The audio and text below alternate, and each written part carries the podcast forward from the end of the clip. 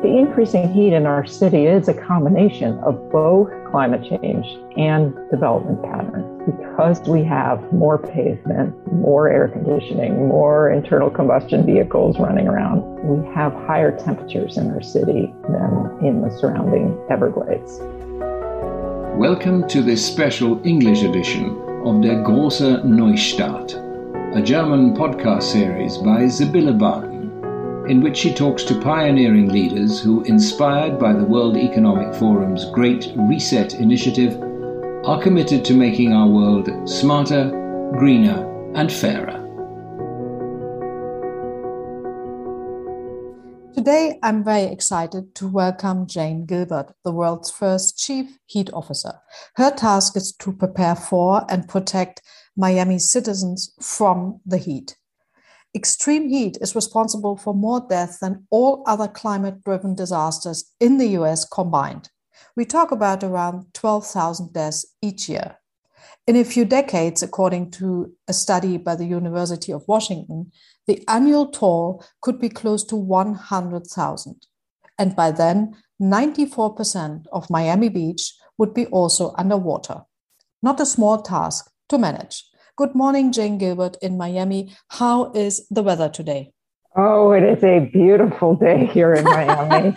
we are in the mid 70s and sunny. It is gorgeous. It yes, is that, gorgeous. That is why so many people like to live here. Yeah, of course, which is understandable if we just look at your great weather. However, it is also part of a paradox, um, which we hopefully will address here during the interview. Um, let's start with this question that came up during COP26, the UN climate conference in Glasgow. From a climate change perspective, and that was the question, what do Mumbai, Miami, the Maldives, have in common? And of course, you know the answer. They are all, and that's the answer, they are all at serious risk of being completely submerged. So, you, as the world's first chief heat officer, what can you do?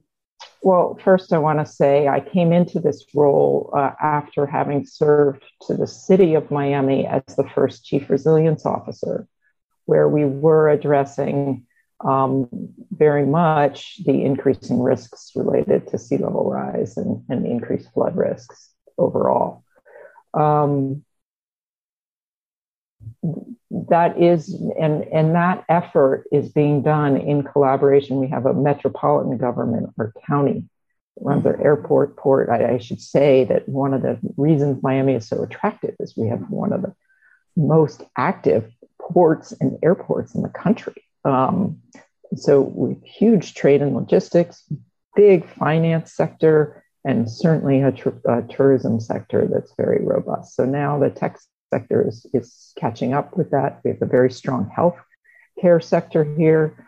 Um, but so, so we've done a lot of work, the cities and the county together, on creating plans and implementing plans to address the increasing risks related to sea level rise.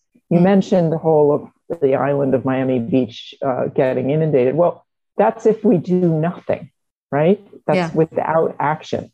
But with elevating streets, elevating our coastal infrastructure, and, and installing improved drainage systems, we actually can live here for, for with and adapt to that change over time and creating sort of blue green spaces as you've seen in the Netherlands. Mm. Um, so so that's a lot of the work that I came into my current role having done. And as I was doing outreach in the neighborhoods within the city of Miami, which is our downtown urban core, um, one of the largest concerns of our most vulnerable populations, our socioeconomically vulnerable and disadvantaged populations, is heat.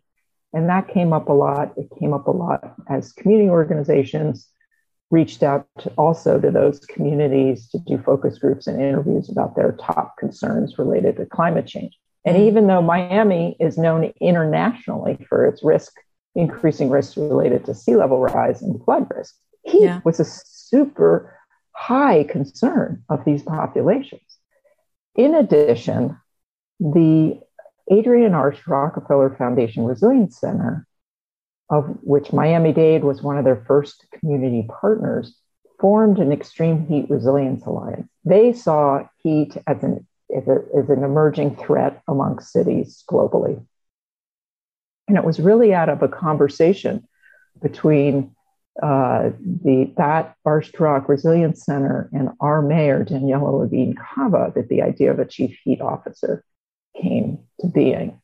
The, my role is to improve coordination and accelerate existing initiatives that either mitigate our urban heat islands or help our communities to manage and prevent heat related illnesses and to initiate new initiatives.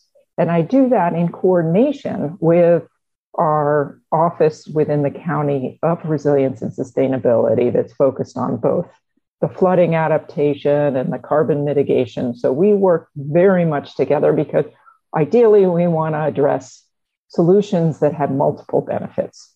Mm-hmm. You know, for instance, if you're designing a streetway, you want you want to design streets that one incentivize low carbon mobility and active mobility. In order to do that, you want to be able to provide shade and comfort and carbon sequestration. And if you're doing that, you're also improving the drainage capacity of a street, right? Mm-hmm. So, so we're looking for solutions that address it. Sometimes it's more challenging. We live in a city that has high penetration and use of air conditioning. And um, as it gets hotter here every year, people are using that air conditioning more and more. And that creates a lot of waste heat and yeah. increases our urban heat island. So, in that case, we're really focusing on how do we help, particularly our lower income communities, retrofit their residences to uh, for higher efficiency so that reduces their energy burden reduces and but keeps them safe in terms of the exposure to heat. Mm. before we go into more detail can we talk a bit about the average temperature and how the temperature plus the humidity have changed over time? Let's say i don't know last 50 years. Yeah, what kind absolutely. of an increase was it? Or is it? Yeah. Yeah absolutely. So um, we are looking at an average increase of about a degree celsius it's about two degrees a little over two degrees fahrenheit so about a degree in celsius mm. um, since 1985 and um, how that translates so it, to your point Miami's heat is a combination of temperature and humidity. And because our body has a harder time regulating heat when it's very humid. So, whereas the southwest of the United States can have temperatures, you know, well over 100, you know, in the 120s, we never get temperatures over yeah. 100. But we Which get, we talk about um, 39 degrees Celsius, right? Around. Yes, Probably, correct. Yeah. Sorry. Thank you for that translation. No, no, no, sorry. I had to translate it for Europe here. Yeah. yeah okay. Hmm? Absolutely. So, um, so here you're going to have to help me. Um, it, it, at 90 degrees heat index, that yeah. we, we have that currently about half the year. And yeah. that goes, um, and then we have a heat index of 105 right now, on average, historically, uh, about seven days a year. And that that is when it's really dangerous for anyone to be outside an extended for an extended period of time. But so by mid, we, sorry to interrupt, but here we talk about around 40 degrees Celsius. Okay, so 40 yeah. degrees Celsius heat mm. index, a combination of temperature and humidity. That seven days average a year is expected to increase to 88 days a year by mid century, almost three months. So we're talking about a much longer period of time where our days are um, really very difficult. Now, for people like me that work inside inside air conditioning, I can adapt. Mm. But for those that are outdoor workers, construction workers, large agricultural community here, landscapers, mm. public safety professionals, mm. a crossing guard at a school. You know, all of these are exposed to heat and, and need to be able to function through the day or summer camps, kids in summer camp. Mm. Um, this is going to start to present more and more of a challenge for our community to adapt. Mm. So, so that's really what we're what we're looking at is, and, and the, the, the increasing heat in our city is a combination of both climate change and development patterns. Mm, because we have more pavement, more air conditioning, more internal combustion vehicles running around, we have higher temperatures in our city than in the surrounding Everglades mm. by by probably in centigrade about five degrees centigrade. Mm. And what consequence uh, does it have for people's health? So, heat can impact us in many ways, and we don't have it well documented because many times it's recorded as a heart attack or a stroke or a kidney failure all of which could have actually been caused or certainly exacerbated by heat exposure. Um, but so you can have cramps, you know, on the light end, you could have cramps, you could have faint uh, or pass out, you could have heat exhaustion.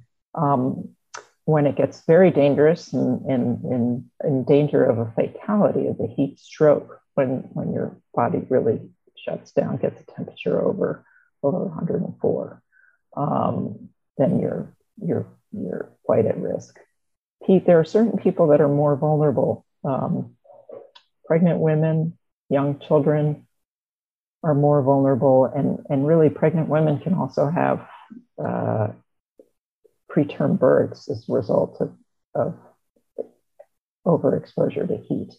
Mm. Older adults are more vulnerable, people on certain prescription medications, and certainly people with pre existing conditions related to heart disease, diabetes, um, lung, COPD. Um, all of them are more vulnerable to the exposures of heat. Mm. You you mentioned earlier that um, of course you have the luxury of air conditioning, and of course anybody who can afford air conditioning will right. do. But with the increasing energy prices and everything, um, how do people manage? What does it mean to the living standard?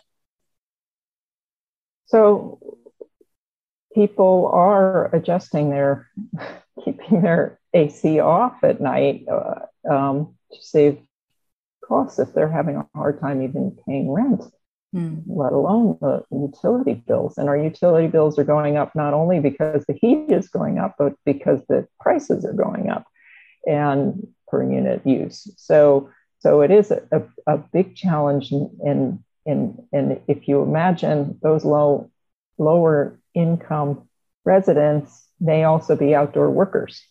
So they're getting exposed to the heat throughout the day, and then they're coming home and they can't afford to cool themselves down. Well, if they can't you know, one of the biggest risks is not being able to cool down at night. And if if they can't afford that, that can be very very challenging. Um, so they they try to manage with opening the windows and fans, and you can do a lot with that. You can drape, you know, wet towels over you that'll help to evaporate. Um, all of that are, are techniques that can can definitely help, and people do know how to, they're quite resilient in that way.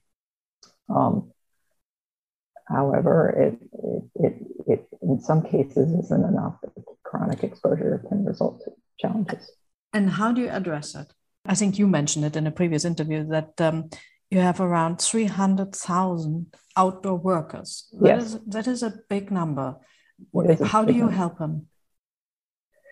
So, uh, we actually had a workshop earlier this week with 90 participants. Some were outdoor workers or representatives of unions, some were employers, some were researchers um, to uh, discuss this very issue. We have currently pending state legislation that would provide protection for outdoor workers. Right now, there are no occupational health and safety regulations around heat. They're, they are obligated, employers are obligated to provide a safe environment, but it is not, and there are guidelines for what that safety means in terms of heat exposure. But There are no regulations. These proposed regulations would require employers to provide training programs for both managers and employees, and to put in place procedures to make sure that they have potable water available at the work site, that they provide a 10 minute break every two hours at a minimum for any day that's over 90 degrees, and um, that they have emergency procedures on site. So if someone starts to show signs of heat stress, heat exhaustion, they can immediately take them off the work site and, and, and mm-hmm. address those from a medical standpoint. So we're hoping that that will get passed at the state level. It would be much harder for us to pass that kind of policy here locally because we don't have a Department of Labor. We don't have a way to enforce it. Um, but even in the absence of that, we are looking to design a campaign to raise awareness amongst both employees and employers about what they really need to be doing. And it would protect their bottom line even without the regulations, because there are risks mm. in terms of um, workmen's compensation insurance increases, lost time on the job, turnover, et cetera unless if they protect the workers, they can they can reduce all of those costs. So there are incentives. We're going to look to recognize those employers that are doing the right thing and also call out those that um, might be identified as not doing the right thing um, so that we can uh, raise the level of awareness and mm. hopefully best practices here. Mm maybe we can talk a bit uh, and you can talk and you can take us through today's situation. Um, i saw that you have developed an extreme heat toolkit or yeah. you also have set up a health task force and and, and even there was uh, talk about resilience hubs. Uh, can you talk us through that? Sure. So yeah the, when i was uh, hired for this position in last, last summer, the two things I wanted to do first was certainly during the summer quickly start raising awareness about the uh, dangers of heat in partnership with our National Weather Service through all our public facilities, our parks, our, our, our police, our library system, um, our social media handles, et cetera but then I also wanted to create a toolkit. We have 34 municipalities within Miami Dade County mm. that they could also use this toolkit to begin thinking about their policies and procedures, whether it's around increasing green infrastructure or putting more shade at bus stops, around playgrounds, or it's addressing from a more management standpoint of informing the residents, informing outdoor workers, informing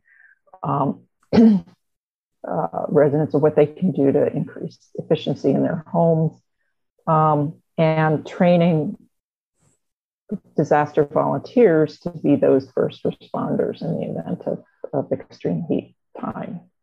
Um, so we're doing that, and we formed a 15 member diverse task force. We're currently, the idea is to develop a region wide plan of action for the next three years And right now, we're having a series of public workshops, each focusing on a different aspect of how we either mitigate urban heat or help people to manage that inevitable heat. Um, so we had one focused on data and research, one on public education and outreach, one on emergency management and response.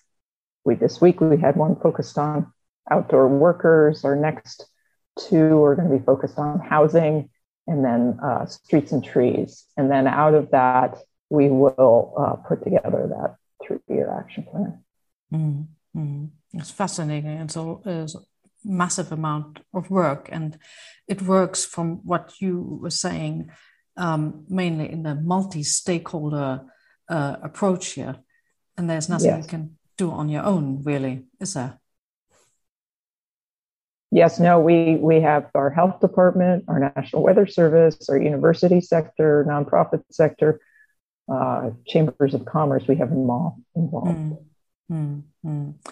Um, no, Miami is actually certainly for me more known for its hurricanes and floods and wildfires and and I know that you got shelters for floods and wildfires.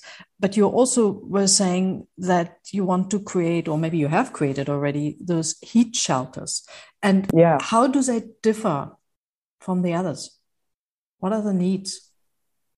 So, um, so just to, to back up, we in Miami have many decades of experience in responding to hurricanes mm. because of vulnerability. And we have designated evacuation shelters for those that might be in harm's way from a storm surge or they feel that their house can't withstand the wind storm.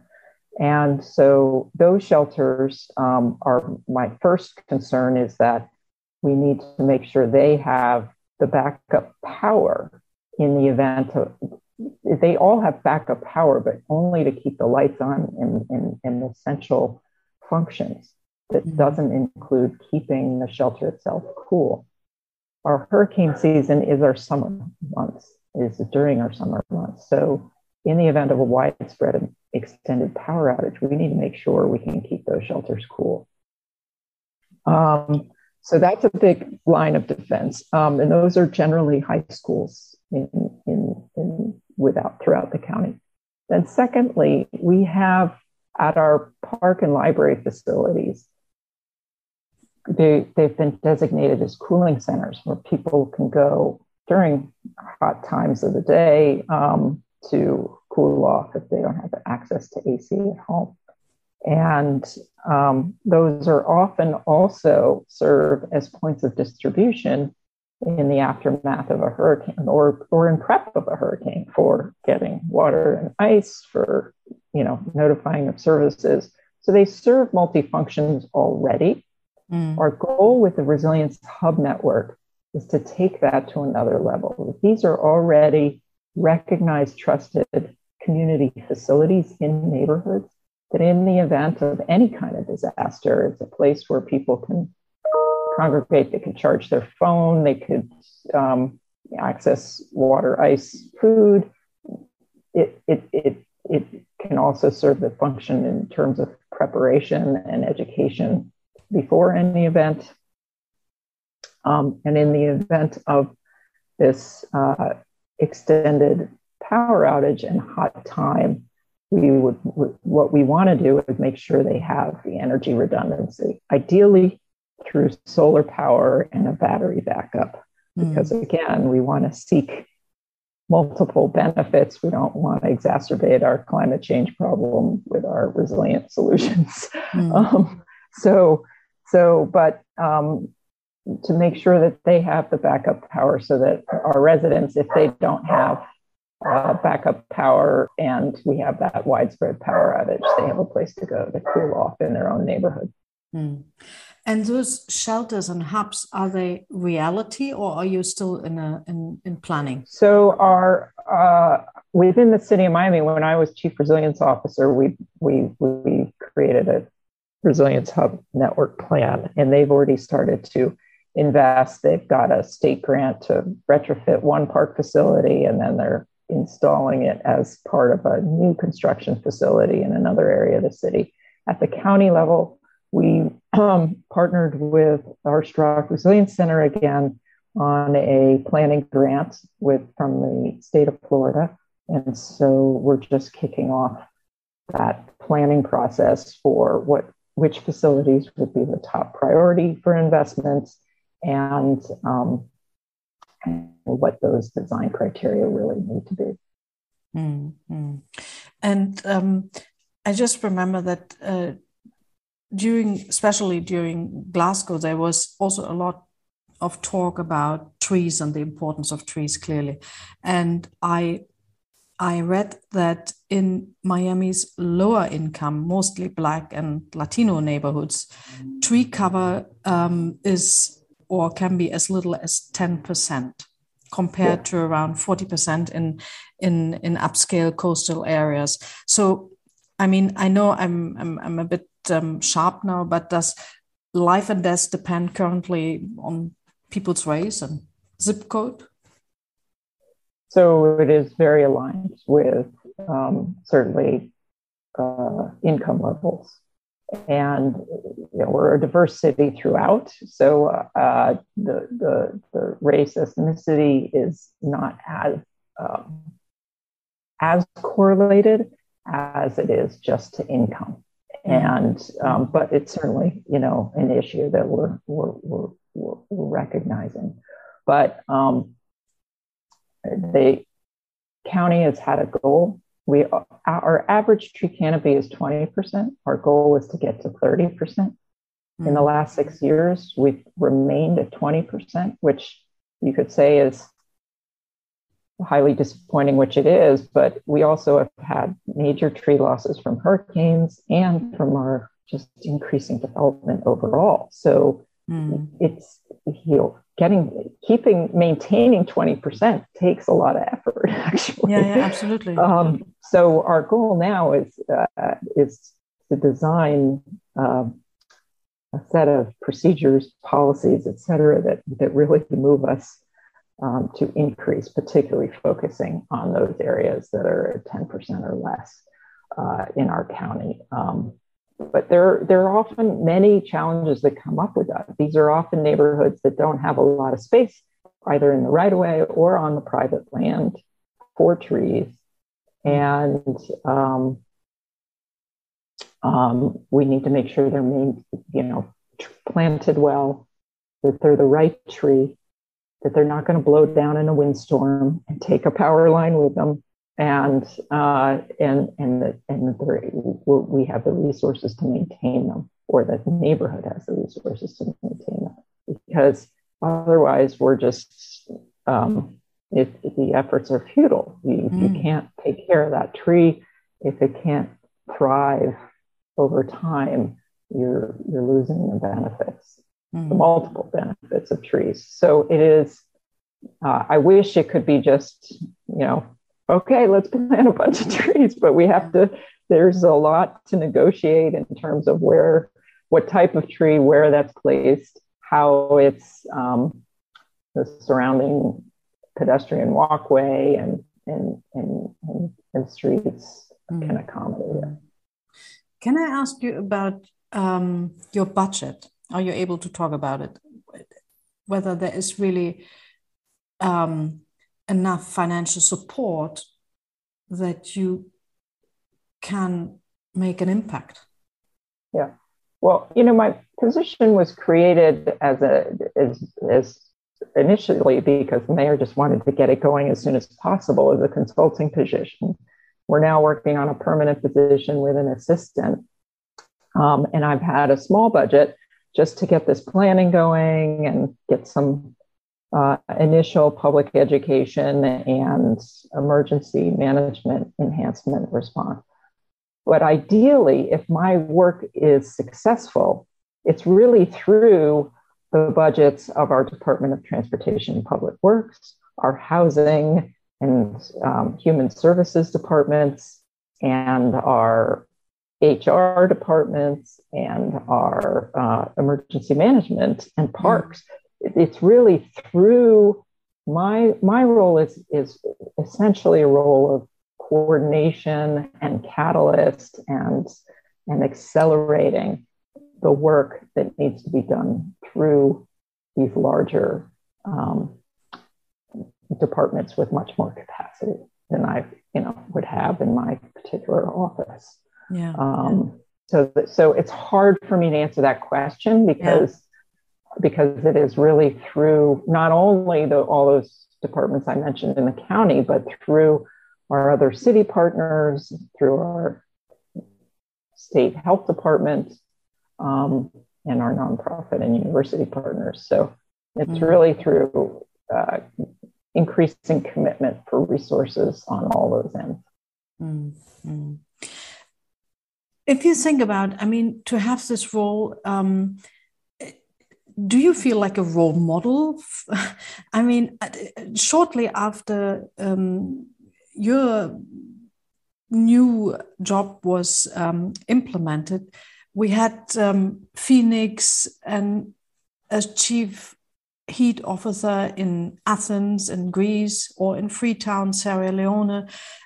Do you think there are more following? I know there are more following. Ah. Los, Los Angeles City Council voted to hire a chief heat officer. Um, there's been other cities and towns that have reached out uh, for more information about how the position is set up and, and, and what the responsibilities are. So I know there will be additional heat officers in other cities, which isn't to say you have to have a heat officer in order to address the issues. Um, mm. I work very closely with our Office of Resilience and Sustainability, and, and, and really in many cities, that is like New York has done great work on addressing heat.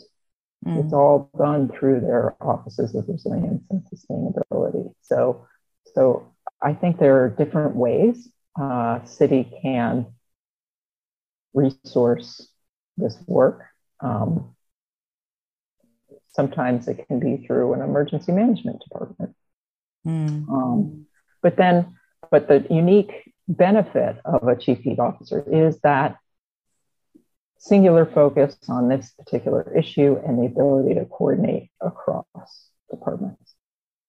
Mm. I'm in the mayor's office. Mm. Um, I think most countries have signed the um, the uh, UN um, climate agreement, including um, the US. Do you feel that just looking at Miami now and, and your work, that you're addressing the roots of climate change enough? Because from what you tell me, I know you're fighting the heat and you help people and things like that. Is there parallel um, an equal effort to, yeah, to help the climate? Absolutely. Uh, in first, I would say back in my role at City of Miami, we not only had that climate adaptation plan, which we had to do first because it was our immediate threat, but then the focus was on what's what's the carbon mitigation plan given that we are the tip of the spear in terms of vulnerability to climate change we owe it to ourselves and to the world to also demonstrate leadership in terms of carbon mitigation and so the, we put that in place at the city of Miami. Um, the county has also released their climate action strategy, and they have a whole team within the Office of Resilience focused on carbon mitigation. I, with the Chief Resilience Officer for the county, Jim Murley, and I were on a clean energy task force for our school district. We have the fourth largest school district in the country here. Mm-hmm. And it is a very large consumer of uh, electricity, and yeah. our bus, their bus network uses a huge amount of diesel gas. They set a very ambitious goal of 100% clean energy in their buildings and their transportation by 2030. Okay. By 2030, in eight yeah. years. Yeah. So we had to come help them come up with that plan. We just presented that to their the school board this month. So there is a deep commitment here towards carbon mitigation. And as I mentioned earlier, that's why it's critical that the actions that I come up with also contribute towards that goal, not not exacerbate it. Yeah, yeah. Um, I also recently your mayor announced uh, a new action plan. I, I I I read a bit. Can you can you tell me what's in the action plan? The climate action plan. Yeah, I think it called Thrive 305. Oh, the Thrive 305 plan. Yes, yeah. uh, she did.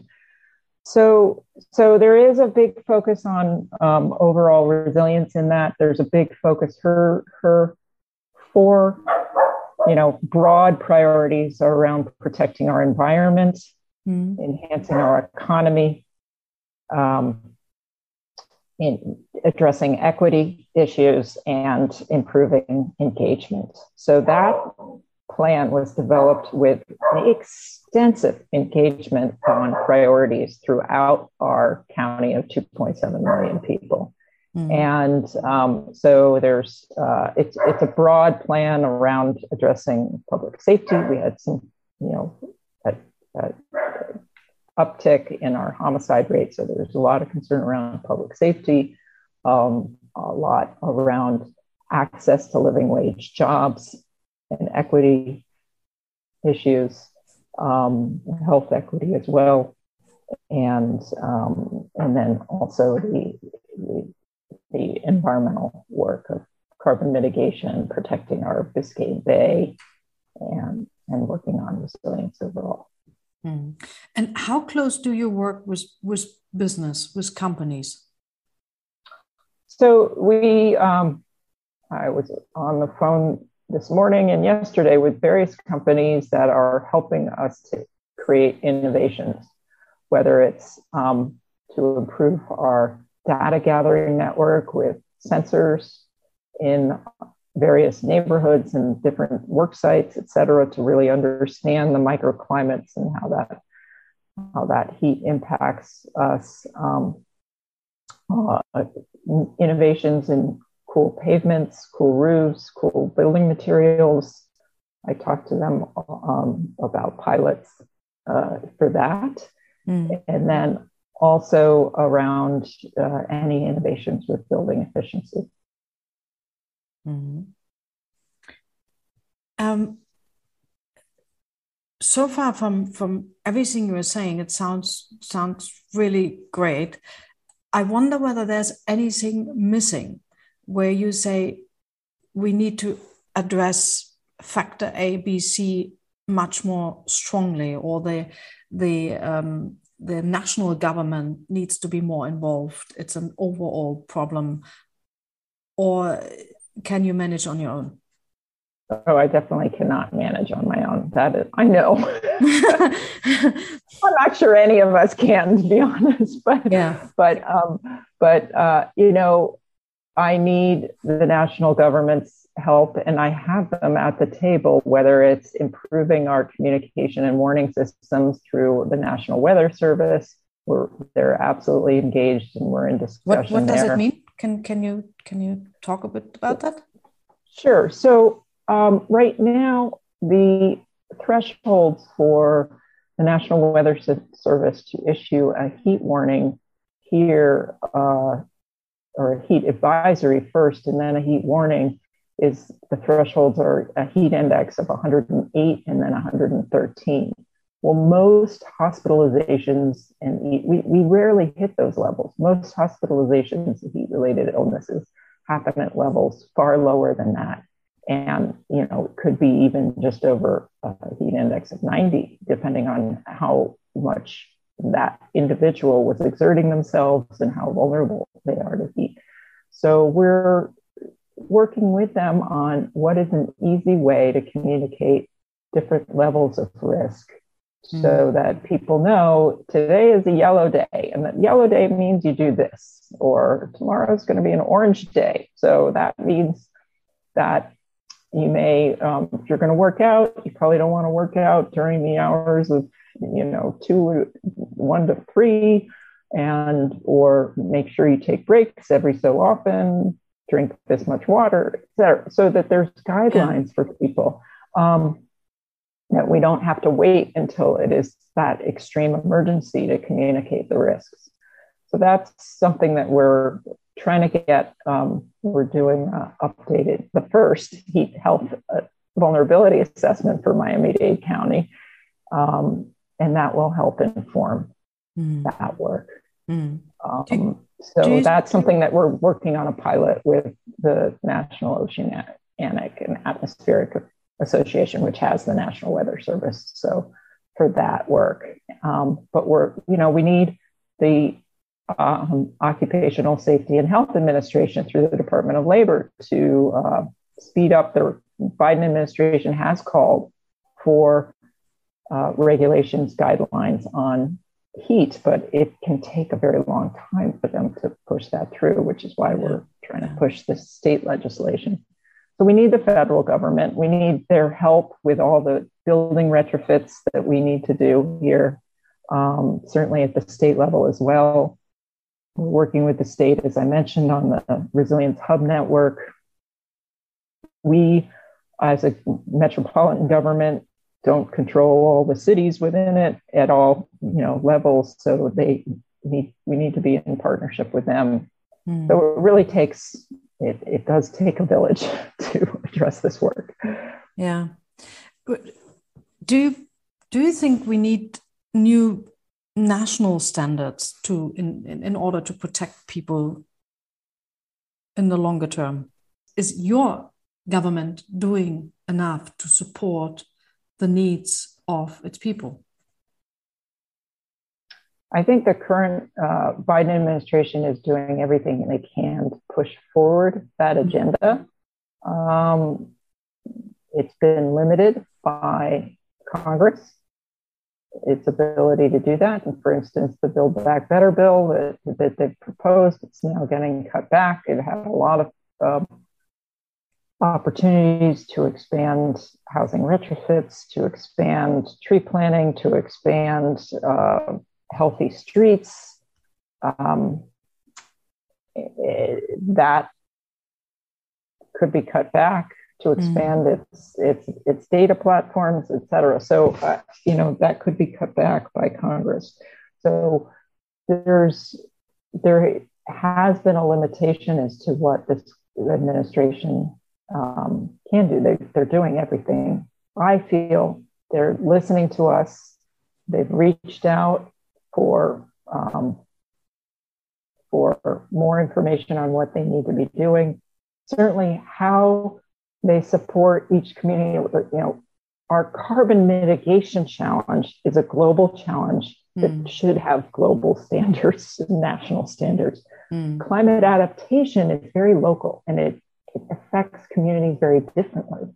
And yeah. so that's much harder to come up with just one national standard on how you support that.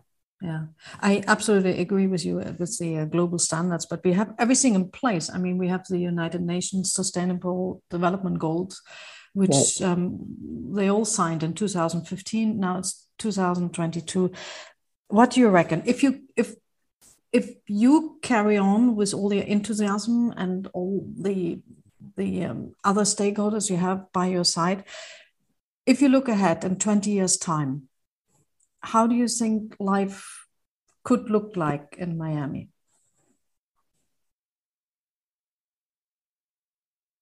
So, I am a firm believer that our biggest challenges also present great opportunities to rethink how we live, move, and play in the city, mm. and um, and work. And so I believe that if we can focus on how do we build a mobility network that promotes healthy living, that promotes access to jobs, that promotes uh, um, yeah, pedestrian interaction, and that we concentrate our our populations around areas that are higher elevation that can have mixed use and mixed income. You know, there's there's there's great opportunity to rethink urban design and, and encourage uh, communities that are the, the that have a improved quality of life. Mm. and and allow for our lower lying areas um, for perhaps some of the lower lying areas where we can't support the investment like miami beach it's already so built up and there's you know great value in all of that real estate. Mm through that, they can afford to elevate everything. Certain areas, we're not going to have that level of taxpayer investment. Um, so we need to allow those areas to, to turn more blue green and concentrate our populations along higher ground where we can have strong transit infrastructure and and, and really reduce our both our carbon footprint, but hopefully improve access to jobs and and um, mm-hmm. open space. Yeah. When you think back, I I saw that you studied environmental science at Barnard Barnard College mm-hmm. in in New York, which is which was probably great. Uh, how much how much did it prepare you for your current role? I think it was an excellent pr- preparation. If I had known that these jobs would have been available then, I would have pursued them way back then after graduating. Um, I think, you know, one, studying environmental science within the urban context of New York City uh, was uh, hugely valuable education. And mm. two, and I think environmental science uh, in and of itself as a, a discipline forces that interdisciplinary thinking, not only within the sciences themselves, because to be a strong environmental scientist, you have to have foundation in geology, biology, chemistry, um, really all the sciences. Um, and but also you need to have a strong foundation in policy and economics yeah. and yeah. social psychology. Yeah. so so and and and and that degree at Barnard recognized that, and and I was able to learn um, environmental policy through history. We had to look at problems through those interdisciplinary lenses and and, and design solutions mm. in that way. And I think that was a, just an outstanding training for for what I mm. do now. Mm. How do you think? How aware and awake are people in Miami to all the threats that are around them? We're pretty aware. It's sort of hard to deny, both mm. when when we get you know small floods on a sunny day, mm. um, or you know that uh, you know as I mentioned, I've been here 25 years. I feel our summers are hotter and longer mm. than they used to be, and I know that my peers know, you know, my fellow residents uh, have felt the same. So there's a general awareness, certainly, you know, with when if you, the majority of our population is struggling every day to make ends meet, mm. um, and so it's sort of not high on their priority list as mm. a hmm. result.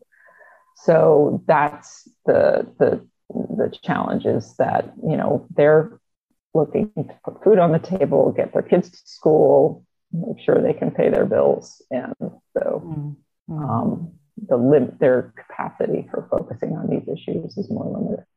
After everything we talked about now, at the same time, and that's kind of a paradox, we have the property market, the prices rising in Miami. Um, and we have the tech have kind of a love affair yeah. with Miami, and the crypto enthusiasts are there and coming and coming. And I think I even saw that um, they they they think it, it will be the next Silicon Valley. Um, how how does it work? Do you understand it? Not fully. Um, I mean, I understand the attraction to be here, absolutely, mm, mm. for all the reasons I said earlier. Um, and I love it here. I, I'm highly invested in trying to make it work here. Um, and I'm not alone in that front. Mm-hmm. It does it does have some cognitive dissonance to see the, the level of excitement and growth when we are as vulnerable as we are. But I, I've also um, had meetings with large investment firms, real estate investment firms, mm. which gain great confidence to see how much our local governments are working to address these issues. And that that's helped, uh, I think, continue to build that investment. And I now need to wrap it up because my daughter is at the door. Okay. Uh, I think we covered most of the important issues, and we all understood the importance of your role protecting Miami citizens um, from the heat. I wish you a lot of energy and even more optimism. And of course, thanks for taking the time talking to us. I really appreciate the opportunity to speak with you today. It's through global conversations like this that, that, that, give me hope that we we can do it uh, if, if, we stay focused and, and, and, and open to working together. Okay. Thank you very much. Thank you. You've been listening to a special English edition of Der große Neustart, a German podcast series by Sibylle Baden, in which she talks to pioneering leaders who are committed to making our world smarter, greener, and fairer. For more information, please visit www.sibyllebaden.com and the official site of the World Economic Forum.